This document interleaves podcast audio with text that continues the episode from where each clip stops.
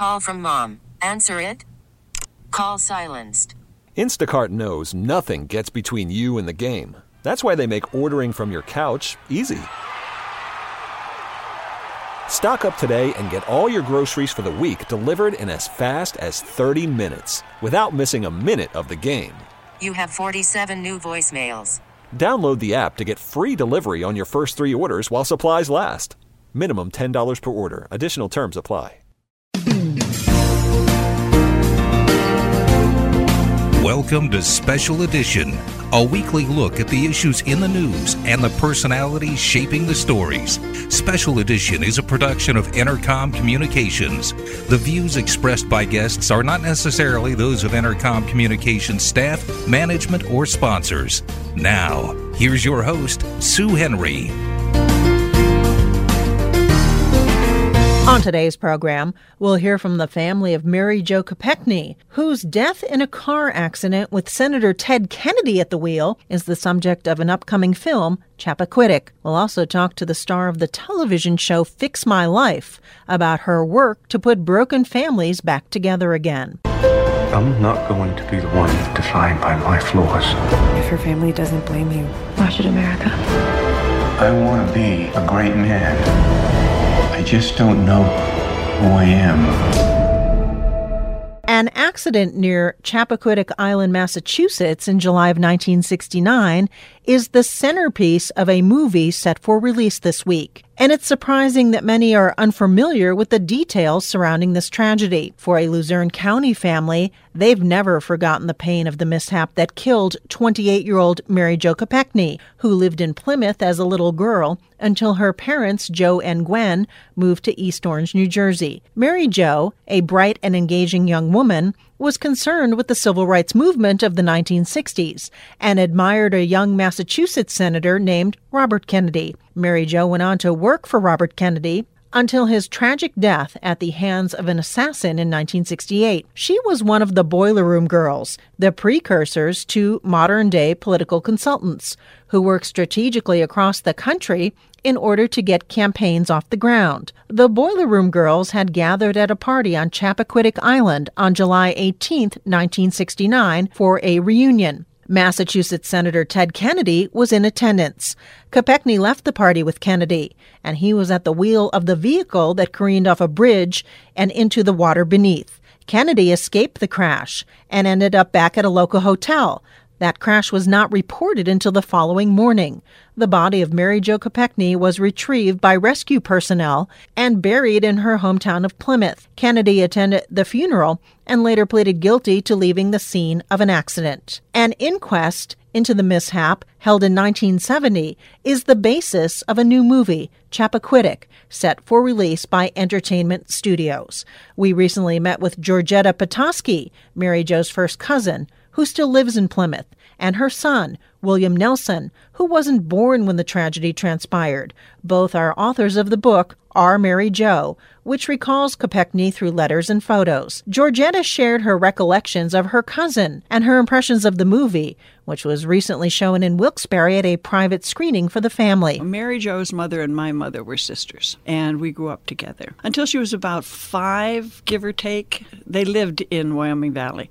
And then Joe, uh, wanted uh, more opportunity. He didn't want to go in the mines, so they decided they would go to New Jersey. And he got a job working for Hartford Insurance Company, and they moved to the what they called the projects in uh, uh, East Orange. A lot of people from uh, the valley lived there, so they had friends and acquaintances, and the Pennsylvania people were always given good jobs and very quickly because they had a great work ethic and everyone knew that.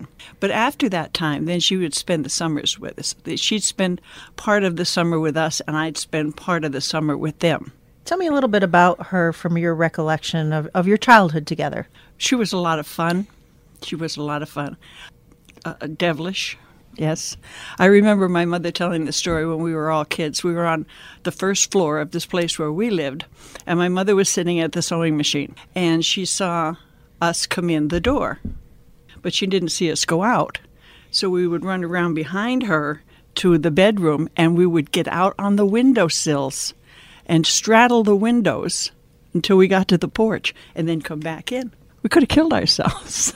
and I remember we had a pillow fight, and my mother used to make pillows from chicken feathers. So when they burst, there was feathers all over the room. And we were so surprised when my mother got all upset because we were picking feathers off the floor and out of the uh, behind the dressers for five years. it was just chicken feathers everywhere. But most of the time we read books together and we took long walks and we talked. We talked. She was a great talker, a great thinker. So, and the last time I saw her, which is in the book, we were on the Santa Rosa Island. We had gone to the shore and we were reading a book by Anne Morrow Lindbergh. It was about shells.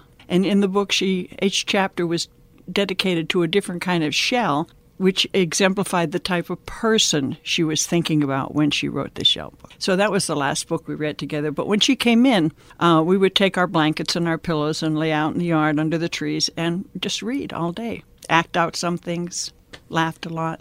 She was great fun. Just normal, normal girls together, right? That's right.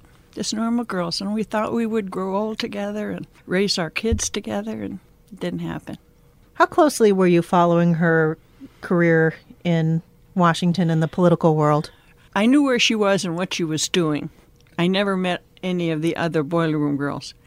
I knew she was very excited and very happy about where she was. But at that time, I was in Pensacola, Florida, having babies. So my life was tied up. My husband was in the Navy. We were stationed there at Saufley Field, and I was very busy. But I had two little girls at the time. And so the last summer I saw her, she spent her vacation with us. And we had a Volkswagen, which she didn't like at all because it was a stick shift. But then when she went back to Washington, D.C., she bought one. I never saw her again after that. What year was that? 67. Talk about the Boiler Room Girls for people who don't know uh, who the they Boiler were. Room Girls were a group of young women who were actually political consultants.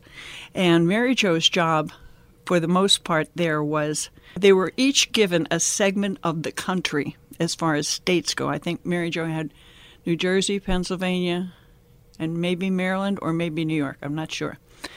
But there was no computers, so they operated off index cards.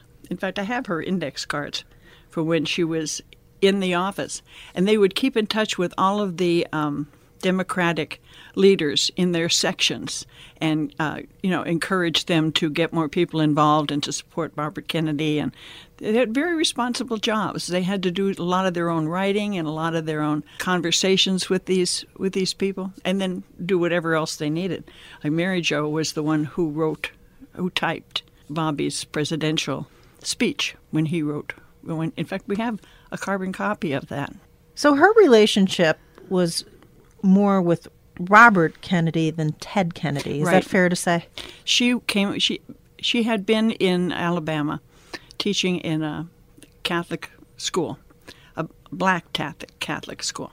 Nobody wanted her down there because it was the civil rights and it was the 60s and it was very dangerous. But she wouldn't come north until one of her friends had gotten a job in Washington. And she, now this we did talk about, she thought about, she wanted to do something that would make a difference. And she felt she was doing that in teaching school. On the other hand, if she went to Washington, she had a chance to work with people who were making the laws. And that she felt was a, a broader expanse of assistance that she could give. So that's why she came out of the South. And she worked first for Senator Smathers from Florida. Politically, they weren't really on the same page, but she was in, in there. And she kept putting her application in Bobby Kennedy's office. Bobby would sometimes come and get her if he needed to fill in with someone. And when she uh, finally was going to move over to his office, Senator Smathers says, You might as well take her because it's not my picture she's got on her desk. it's yours. Take her. so she started to work for Bobby then. Yeah, and she was devastated when he was killed. They all were. In fact, that last um, meeting that they had at Chappaquiddick, they had no job. Bobby was gone. And she and a couple of the other girls were given the task of shutting down his office. And then after that, everybody kind of went their own way. They were looking for other positions. And so this uh, meeting that they had on Chappaquiddick in 69 was just kind of a reunion before they really all went their separate ways. What do you know about that that night uh, in terms of what was discussed at the reunion and the uh, circumstances that she got in the car with Ted Kennedy. What do you know about all that? Nothing. I know nothing. Her parents know nothing. They knew nothing. None of us, except what we appeared in the newspapers or was written in the books because she wasn't around after that to, to ask questions of. And when Gwen would try and get in touch with the boiler room girls, they would um, say back, get, get in touch with my lawyer. And she, uh, when she tried to get in touch with Ted, the one instance where he invited them to Hyannisport, because prior to that, he was more or less, uh, would you just go along with me and afterwards we'll tell you everything that happened. So they finally got an invitation to go to Hyannisport, and they thought, well, this this is it. We're, we're going to find out what, what happened. Because by that time, there were suspicions of confusion, of time that didn't work, and no one was saying really much of anything, and they had all kinds of theories. So when they got to Hyannisport, they walked into a cocktail party, and he came over and said hello, and then he left, and it came out in the news. Kopechne's had gone to a cocktail party in Hyannisport. Isn't everything wonderful? And so they never went back. So they never knew. They never had the last days or hours of their daughter's life. No one ever came to them and said, This is what happened, or I saw Mary Jo and she was happy. She was looking forward to her new job. We don't know why she went in the car. We know why she went in the car. We don't know anything. They never had it, and they never got it. People had different ideas about what might have happened, but when I found out that she had died, it was a Sunday morning, and I was in the living room and I was folding diapers because I'd had another baby. Now I had three. And so I heard my husband answer the phone in the kitchen, and he said, um, he said, Mary Jo, that's too bad. And I knew she was dead. And he came into the living room and he said, Mary Jo was in a swimming accident. She drowned in in uh, up in Massachusetts. And I'm sitting there thinking, Mary Jo was an excellent swimmer. Then I thought, well, maybe she dove in and hit her head, or that's the only thing we could we knew, and no one else knew anything different at that time. So I called my mother, and the line was busy, and I called my sisters, and the lines were busy, and I called Gwen, and the lines were busy. So I said to Bill, "Let's just pack up and go down." So we came home. Then what happened when you came home? Well, everyone was still in a state of shock. Gwen and Joe were running all over, and they were just, just destroyed. They were just destroyed. We went to the funeral home, and Joe was kind of glazed. And um, he was trying to make other people not feel bad. You know, you know, we'll get through this. We'll do our best. And but he, he wasn't even making a lot of sense. He was just Mary Jo looked beautiful. Anyway, um, I went downstairs to see Gwen, and she was sedated. And there were all these other people around her. She said, I'm so glad you're here. And then these people I didn't know just kind of scooped her up and gave her a cup of tea and tell her everything was going to be okay, everything was going to be all right. And I thought, who are these people? I went back upstairs and visited with my family. And then the next day, when they had the funeral mass, I stayed home because I had the baby to take care of and the two other little kids. But when the funeral came up to the cemetery, we lived nearby. My mother and I walked up to the cemetery to the graveside. And we had to walk because they weren't allowing any cars in except the funeral procession. And then um, almost, they say that was in July. In November, we got transferred to Hawaii. And we went there because Mary Jo had been to Hawaii and was telling me how wonderful it was. And Bill had an option to either go to Hawaii as a family or he would go to Italy alone and I could move the house and all three kids and follow. And, and that's not happening. So, but we went to Hawaii because she had been there and loved it. So she was kind of a role model, a mentor for me. She was two years older and, and much more serious. She took life more serious. What do you recall about Ted Kennedy coming to that funeral from your family? Well, it was shocking. I mean, I'm not shocked that he came. He should have done that. But he had that neck brace on. And it just didn't play out well. You know, it and he was um, how do I say this? How, how do I say something bad and make it sound decent? Politicking, because everybody in town, there were thousands of people in front of the church at the funeral. There were hundreds of people lined up by the funeral home. Keelties, on you know where that is in. They, they were everybody who was going into the funeral home was being screened. So who are you and what do you want and do you have any business being there? And they let us right in, so they must have known who we were. But when we came down from the funeral, the actual uh, funeral at the graveside, the press was in our house and they were filing their stories on the phone. Well, you have to remember, we're two miles from town. There's no phone booths, there's no cell phones, and they're going to go in wherever they can. The girl who was watching all the babies was crying because she didn't she knew when she, they got in there that was a bad thing that she had done letting them in. My brother-in-law put them out. It was very hard. And then gwen and joe and a couple of the other family members went to um, the funeral luncheon and he was there at the funeral luncheon. And that was uh, the end of it. I never had any contact with the kennedys i don't know. And gwen couldn't get really good contact with them. And then we left in a month or two afterwards and to Hawaii for four years. So I was kind of like a blank spot there. So you weren't here when they had the, the inquest or anything? I was not. Okay. Well, but what are your recollections of that from your family? Um, mostly, and again, don't forget there's no cell phones. You're going to pay for that call from Hawaii. So we didn't have many phone calls. But we wrote letters back and forth, but they were kind of sketchy because my mother and father and my family is in Pennsylvania, and Gwen and Joe are still in New Jersey, and they're fielding off a lot of that. Um, Gwen said that after Ted called them the morning she died, or the next day, within a few hours there were Kennedy people at their house in New Jersey. And she said, of course, Gwen was, they were destroyed. And um, they were screening the people that were trying to get in touch with Gwen and Joe. And she said, at first we thought that they were helping us. And then she realized there were people who had come that she would have wanted to see, and they were being turned away too. In, at least initially, until we got past the funeral, they were kind of surrounded. So it wasn't until after that, and then i am already gone. I'm in Hawaii. What was your reaction though when you heard that the uh, the exhumation was denied and everything. What, what did, what did, did I you... thought at the time that they should have had the exhumation because I knew Mary Jo. They weren't going to find anything bad about her. And her parents knew that, but they were angry because they thought that people wanted the exhumation just to see whether she was pregnant or not. And they were not going to allow that. They turned that down. But years later, Gwen said to me, this is just a few years before they died, she said, You know, that was the biggest mistake of my life. I should have had that.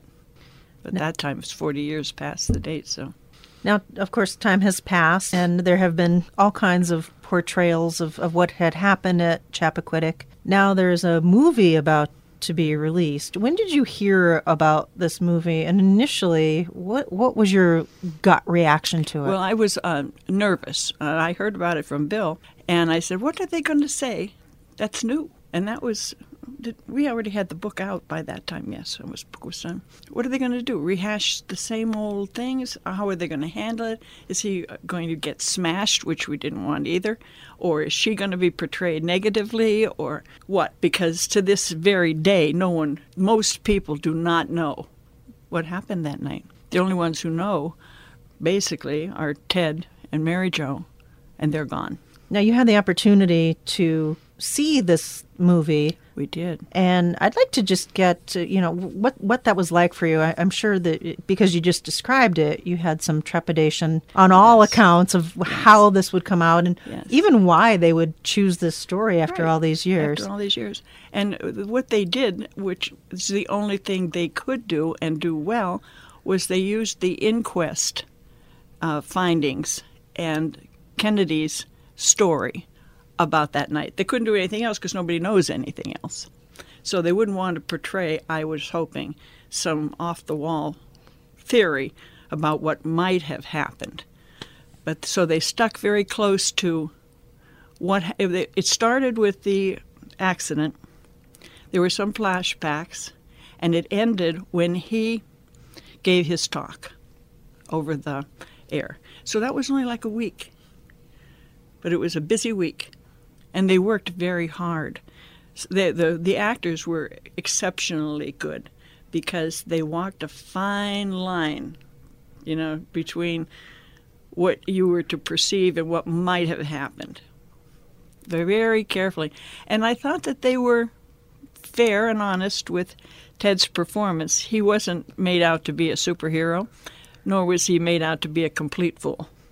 Obviously, Ted Kennedy had to answer to his father, and that is portrayed in the movie. What did you think about that?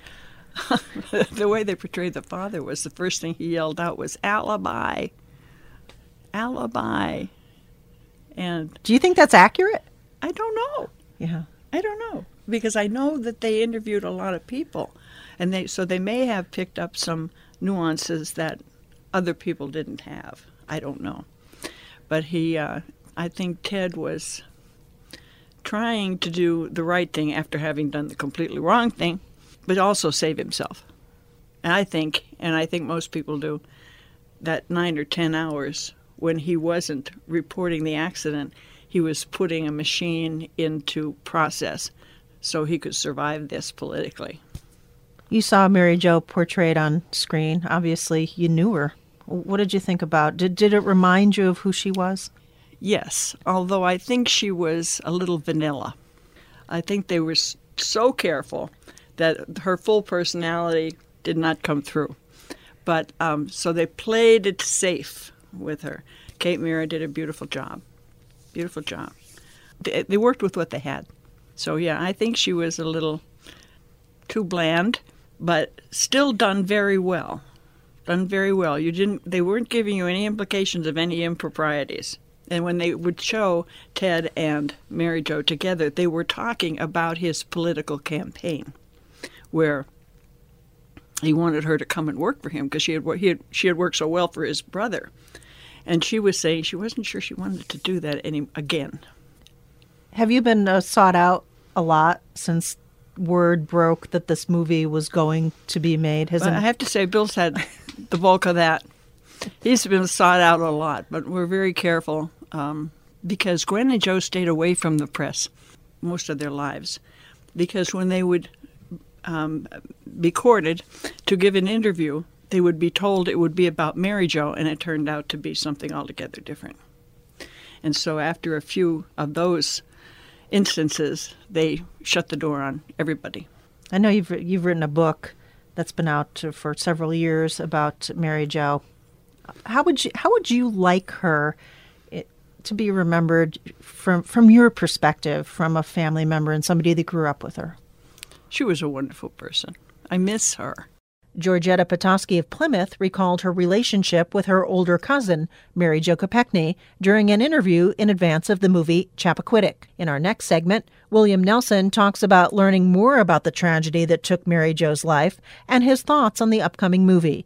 You are listening to Special Edition on Entercom Communications.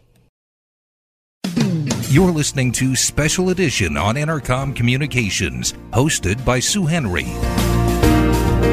When William Nelson was a youngster living in Plymouth with his parents, he heard the name Mary Jo when he was asked about her whereabouts by a member of the media. Nelson has gone on to learn much more about his relative, Mary Jo Kopechne, by talking to his mother, Georgetta Potoski, and co authoring the book Our Mary Jo with her.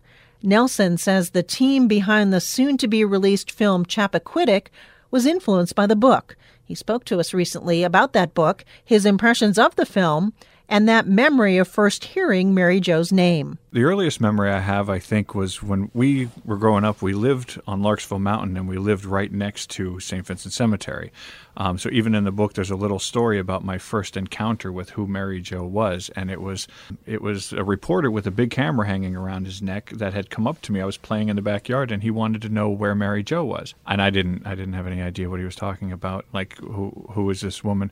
And then my father intervened very quickly and hustled the man away. That was the first inkling of me thinking to myself, well, who's Mary Jo and who are they looking for and what's going on here? And I had asked my father who Mary Jo was, and he said, when someone comes looking for Mary Jo, you come and get me immediately.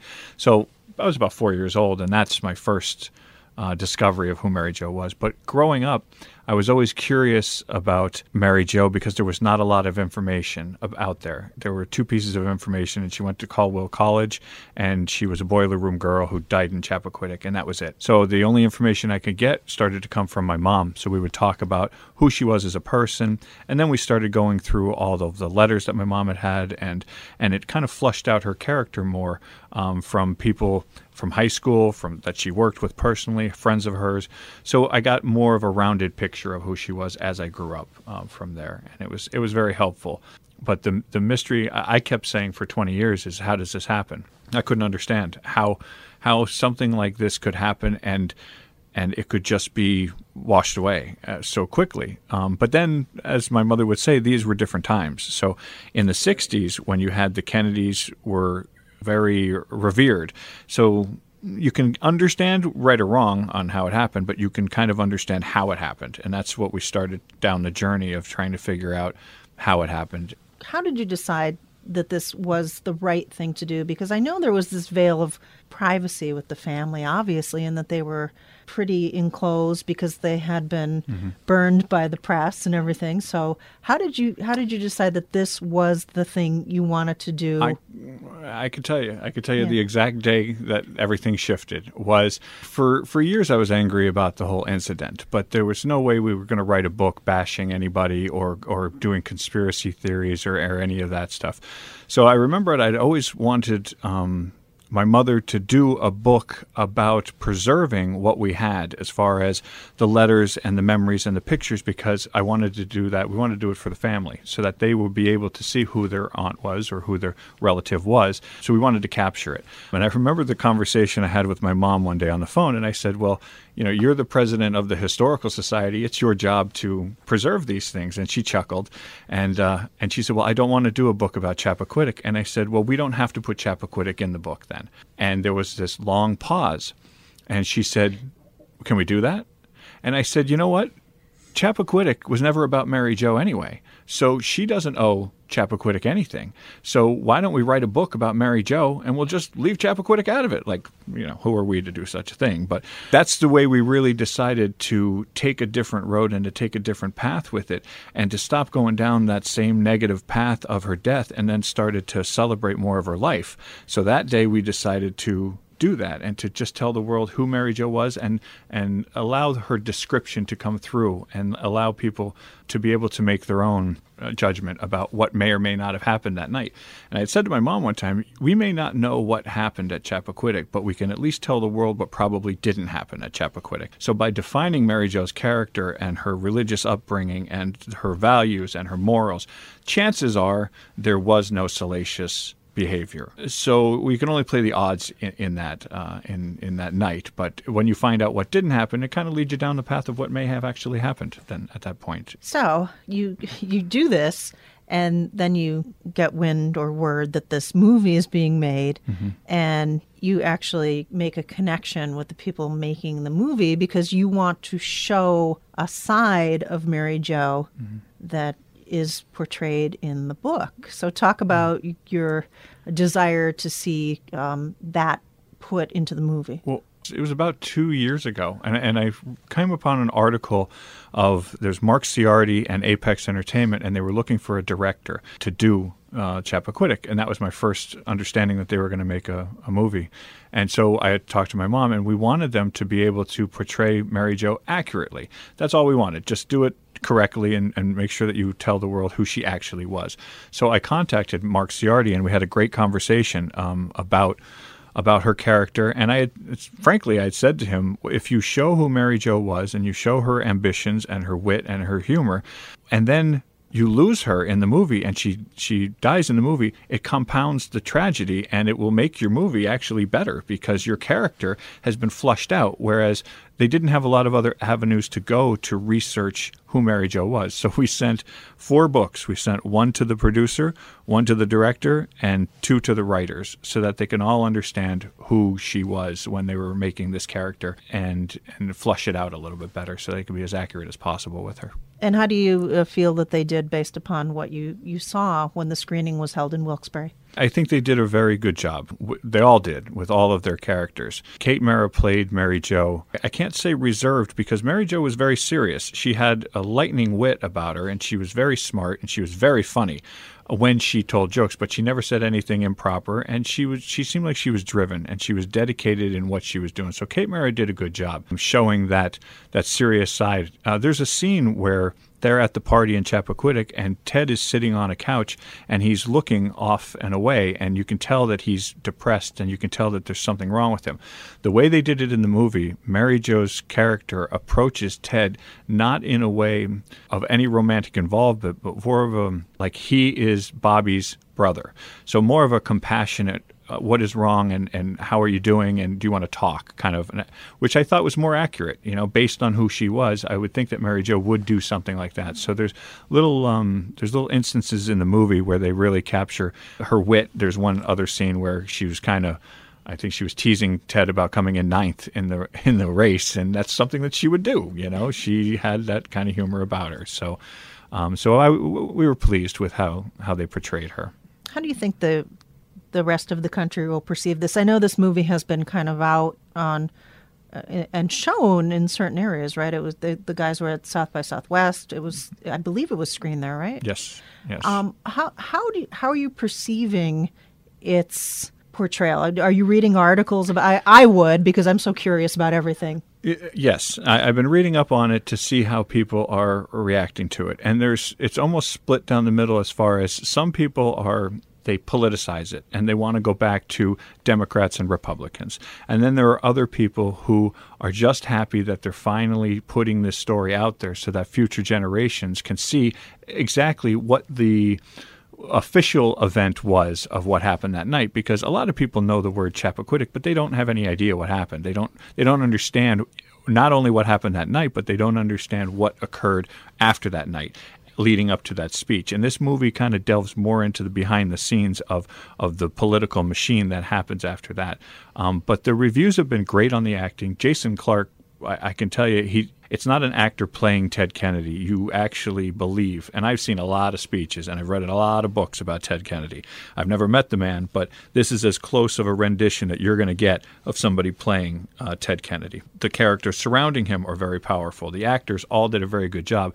But the overall feel that I get from the movie itself was that all of these people took great care and they were very vested in this project. And it wasn't so much about, I mean, I understand movies have to make money, and I'm sure they wouldn't be disappointed if it made a bunch of money, but, and I'm sure it will. But I don't think that that was their main focus when they went into this project. So it's very, very similar to when we wrote our book independently. They did this movie independently, and it gave them the best shot to do the best work that they possibly could without having any pressure from big studios to do this or cut this scene or, or any of that stuff. So I think it will be well received.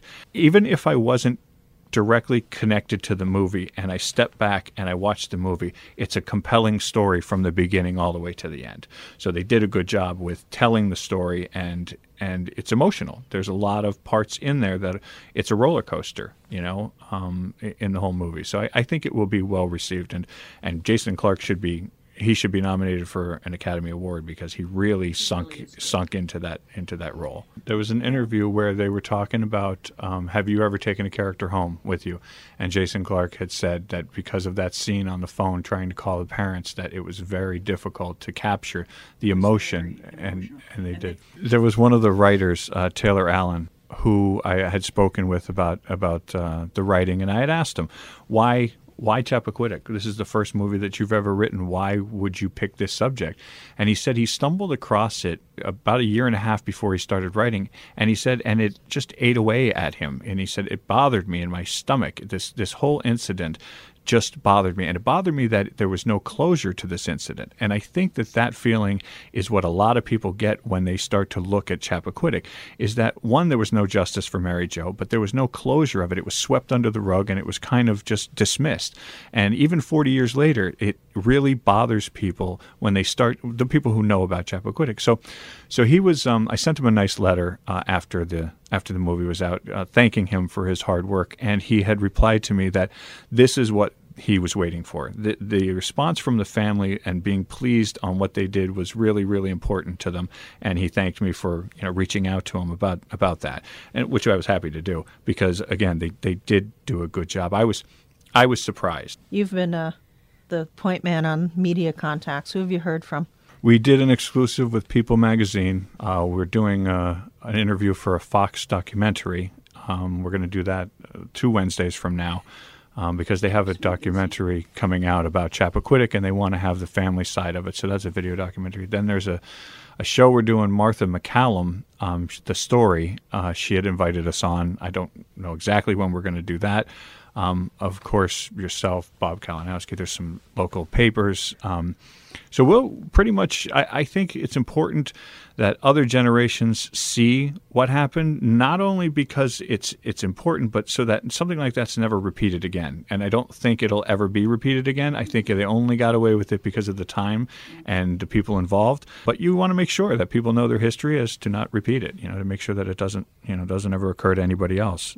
What are your your feelings about Ted Kennedy? My feelings about they they changed a little bit after watching the movie. I I still don't like him, but it's it's uh, for a different reason. Um, they gave him more depth in the movie, and I'm not letting him off the hook in any way, shape, or form because in the movie he has the opportunity to do the right thing several times, and he doesn't, and that's a character flaw more than anything else. Can you see he's devastated? His brother was assassinated. Yes. Can you see his devastation from his other brother and the pressure from his father? Yes. You can see all of those things, but all of those things still don't give him um, the right to do the things that he did afterwards. Um, especially since there are reports that she could have been saved had he been quicker to, you know, the draw. When I was talking to Mark Ciardi, he had said that uh, they had filmed a lot of it in a water tank in Mexico. They rebuilt the bridge and they had done a lot of that there. It was in the same one that they did the Titanic in. But he said it was important that we went back to Chappaquiddick because they wanted to get the bridge and they also wanted to get the space between the bridge and the first cottage. And in the movie, there's a scene where the little boy discovers the car and you, the camera follows him all the way up the road to this cottage that he could have went to to report it. And it's shocking how it's such short distance to the bridge. So they're showing you that you know he could have gone right to this cottage and it was interesting. Uh, it was interesting to see um, the different scenes on Chappaquiddick. They wanted to keep it as real as possible. William Nelson and his mother, Georgetta Potoski, recently shared their memories of Mary Jo Kopechne with us in advance of the release of the movie Chappaquiddick. You are listening to Special Edition on Entercom Communications. You're listening to Special Edition on Entercom Communications, hosted by Sue Henry. They say that past practice sometimes influences future behavior. The star of the OWN network show, Fix My Life, Iyanla Vanzant, often relies on some of her own struggles when trying to sew the fabric of broken families back together. Her combination of personal experience, courtroom training, and a no nonsense style also makes her a popular speaker and she'll be at the Sands Bethlehem on Saturday, April 14th for her show entitled Get Over It, an evening with Iyanla Vanzant. Well, I paid attention to my own life, and I think what I discovered is there are so many common issues that just show up in a variety of, of ways, and people seem to get stuck in believing that their problem is is unique and it's different and it really isn't. You know we're all facing the similar challenges whether it's from our family or in relationships or how we feel about ourselves so I really started paying attention to my own life. And I think that that kind of you are not alone philosophy has been used successfully in a lot of the you know the fraternities we see like alcoholics anonymous narcotics anonymous other things where people come together and they learn themselves that other people are going through a real struggle just like them. That's a really empowering moment, isn't it? It really is, you know, and and the challenge is that so many of us won't speak um, you know, what it is that we're going through. We've either been betrayed before or abandoned before or disappointed before. And rather than risk that again, we hold our, our upsets or our pains or our wounds in silence. So my intention in, in presenting the stories that we do on Fix My Life is to remind people, look, you're not alone. This this is it. And if you see something here that can support you in feeling better, doing better, living better, take it and and run with it. You know, get over it, if you will, by by watching someone else as a demonstration of what you might be living through or feeling. And I think a lot of us kind of bury things because we want to be that people pleasing vessel. We we put up that front and I think a lot of people use Facebook as their ultimate front. Hey, look at me, all is well.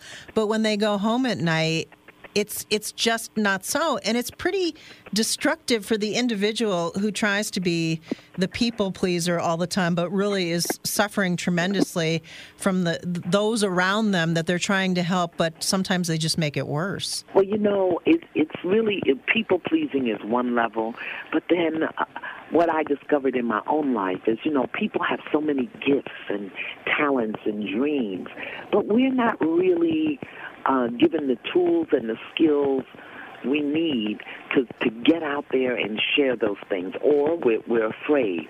If you look around the world today, one of the biggest places most people suffer is in their personal relationships. I mean, divorce is at an all time high, uh, families are breaking down, and so very often it's because we simply don't have the tools and the skills to master our minds and create what it is we desire in our life.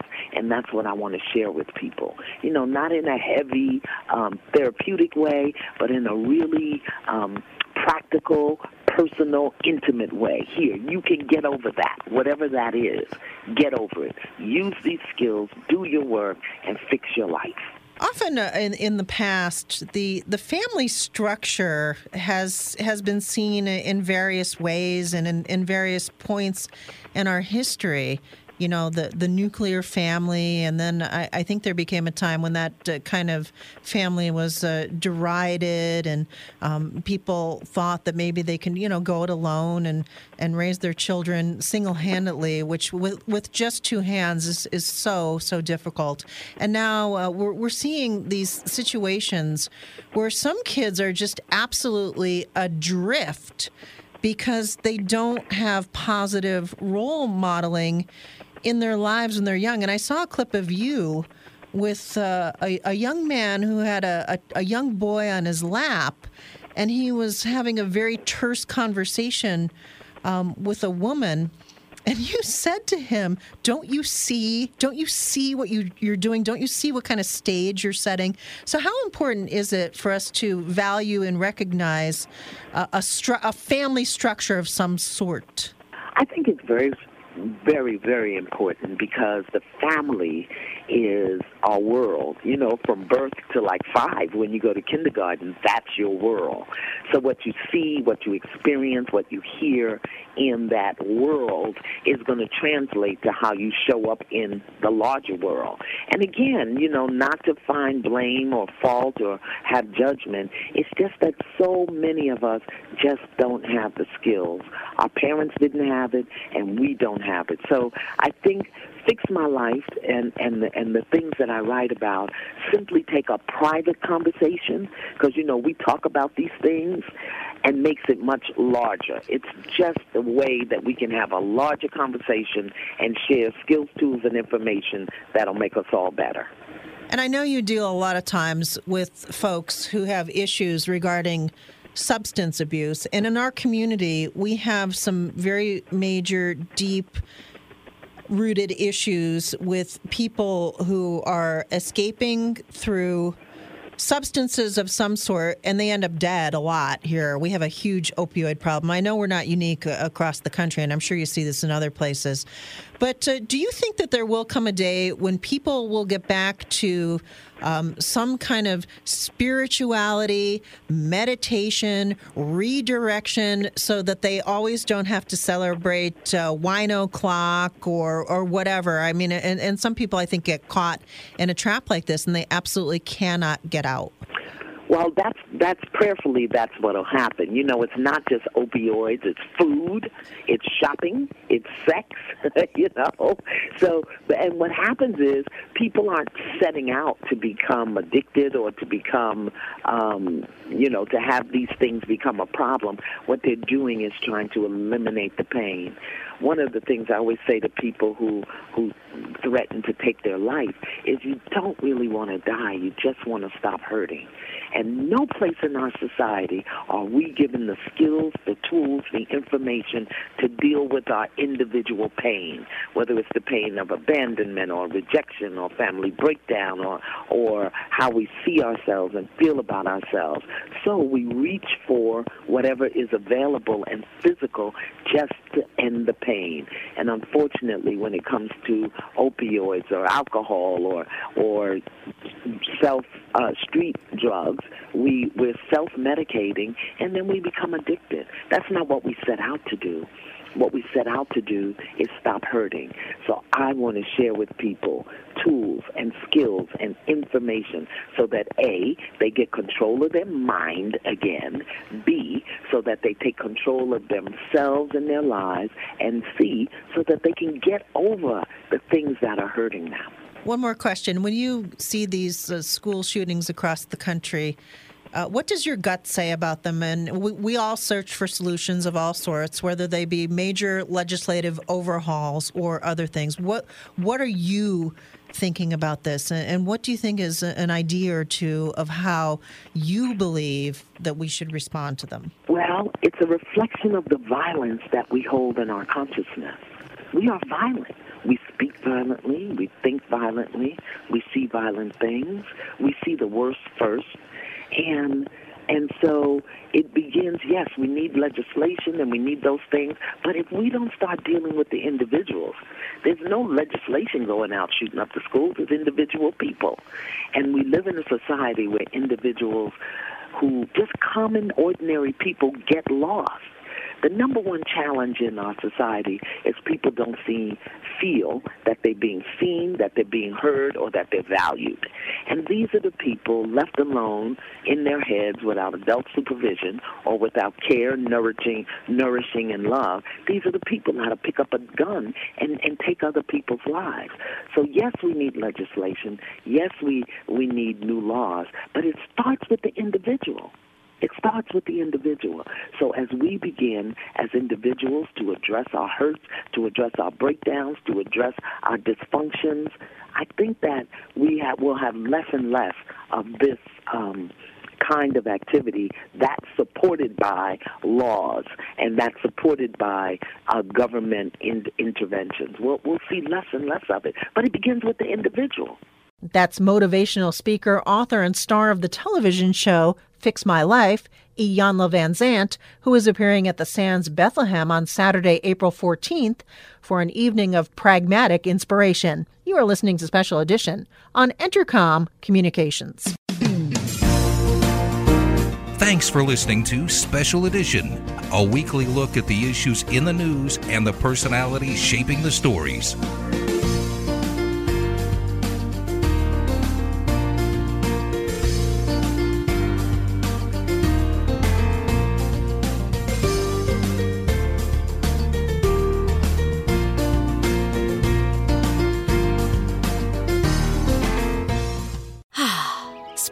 Time of renewal, so why not refresh your home with a little help from Blinds.com? We make getting custom window treatments a minor project with major impact. Choose from premium blinds, shades, and shutters. We even have options for your patio, too. Blinds.com invented a better way to shop for custom window treatments. There's no pushy salespeople in your home or inflated showroom prices. Our design experts can help you find the perfect window treatments on your schedule. We'll even send free samples directly to you.